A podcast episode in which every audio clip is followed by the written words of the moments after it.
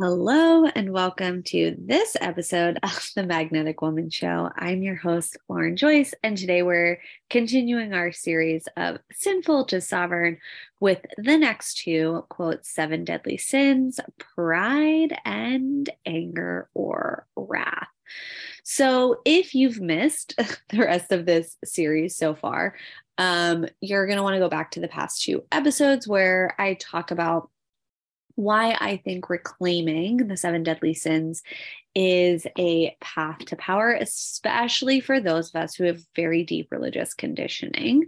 Um, and today I'm going to dive into these two quote unquote sins. As with anything, my caveat is, of course, if you are expressing these emotions and energies in such an extreme way, that they become harmful to you or others. That was the whole like point of the quote seven deadly sins, right? Or deterring people from experiencing and um you know expressing these energies, right?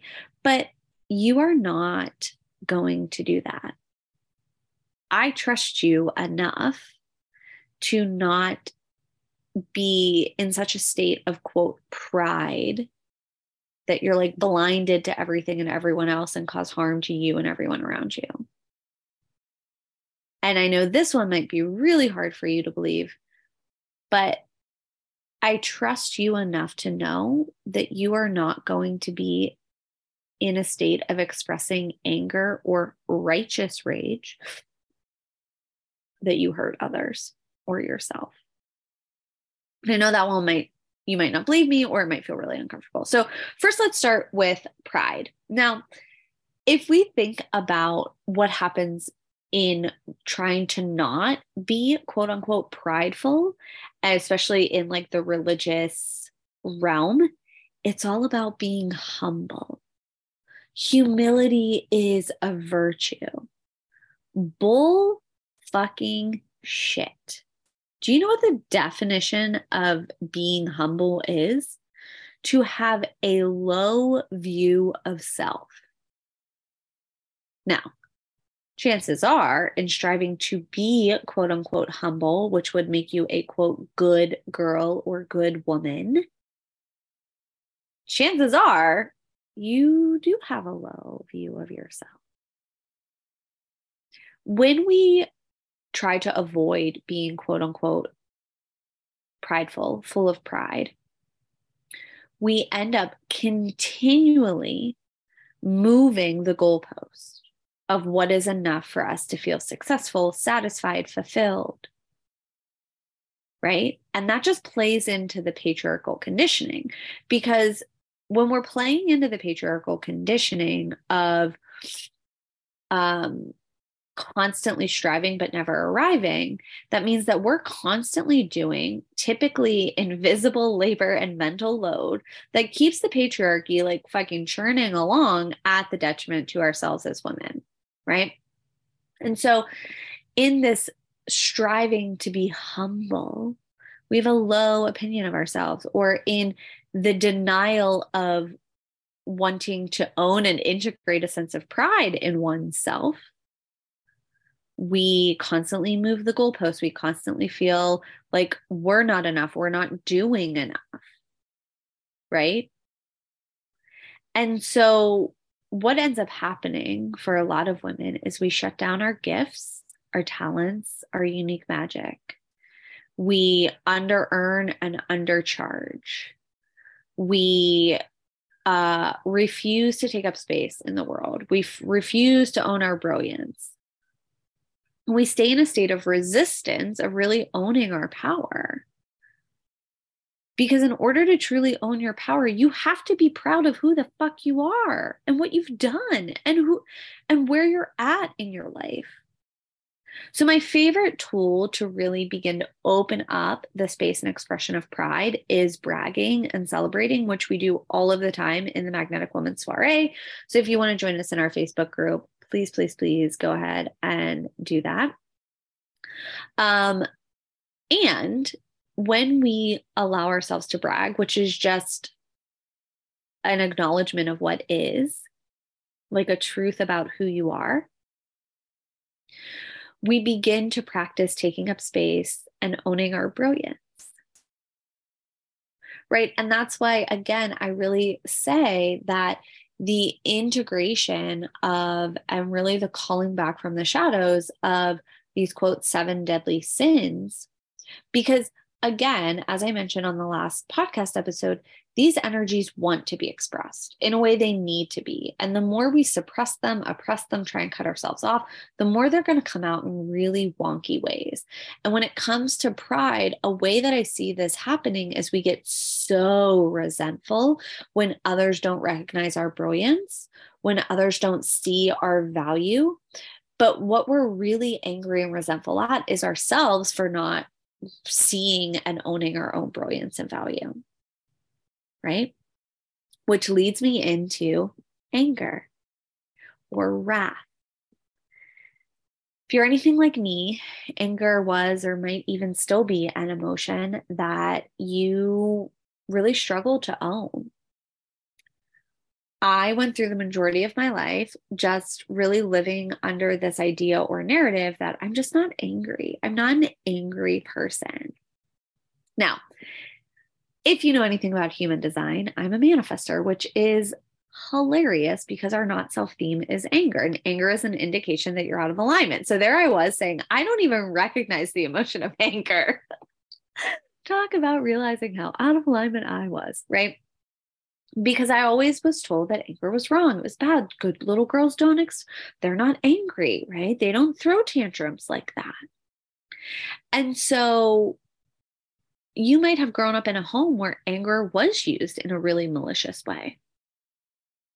Or you might have grown up in a home where anger was never expressed and you don't know how to express it. You might have been on the receiving end of malicious anger or um, unprocessed anger. Anger on its own is such a potent and powerful emotion.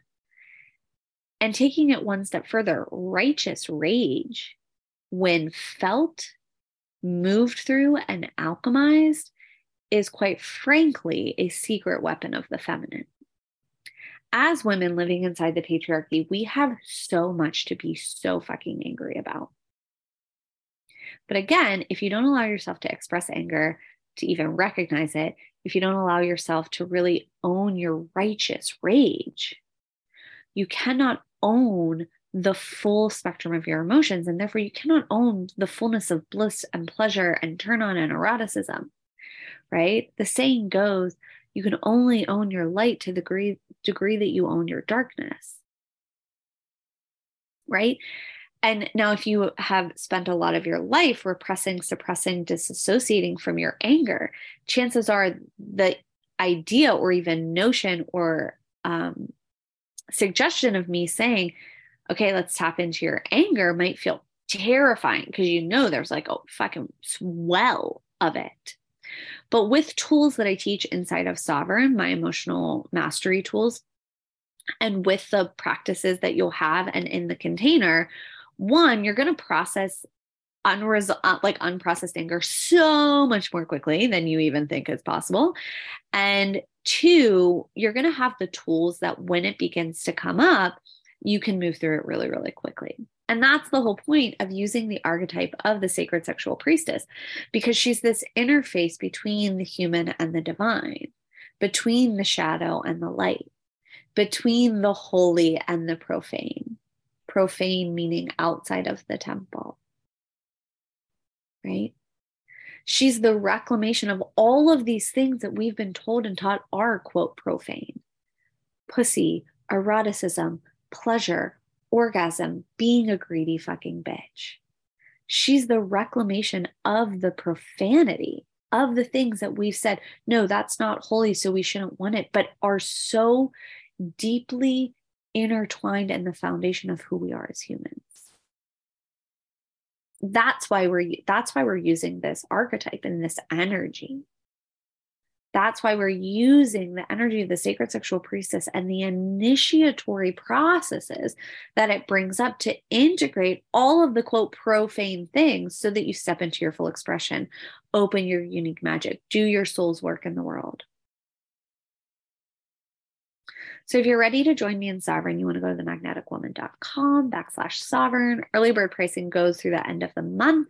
You also get your accommodations covered for our retreat in June to Mary Magdalene's Cave in southern France. So, what I would encourage you to do right now to start playing with these two energies and emotion is one, begin to brag, begin a bragging practice. You can come join the Magnetic Woman soiree and have your, you know, practice there.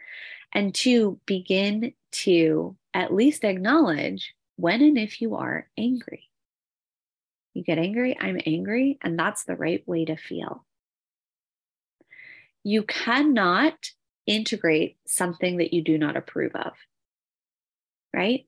So, the sacred feminine and the integration work that occurs in sacred sexual priestess work and within the sacred feminine is about unconditional love and acceptance of all parts of who you are. That does not mean that you stay in ruts or in patterns or behaviors that aren't serving you, that aren't healthy or whatever. But you cannot transform something and you cannot integrate it until you come into acceptance for it. And again, acceptance doesn't mean being resigned to that being how it is, but acceptance of this is what I'm experiencing right now in this moment. And that is the right thing to experience. All right, my loves, I will see you next time for our last two seven of the seven deadly sins and even more content about sovereign and being a sacred sexual priestess and using that energy to elevate your life. All right, my loves, I'll see you soon.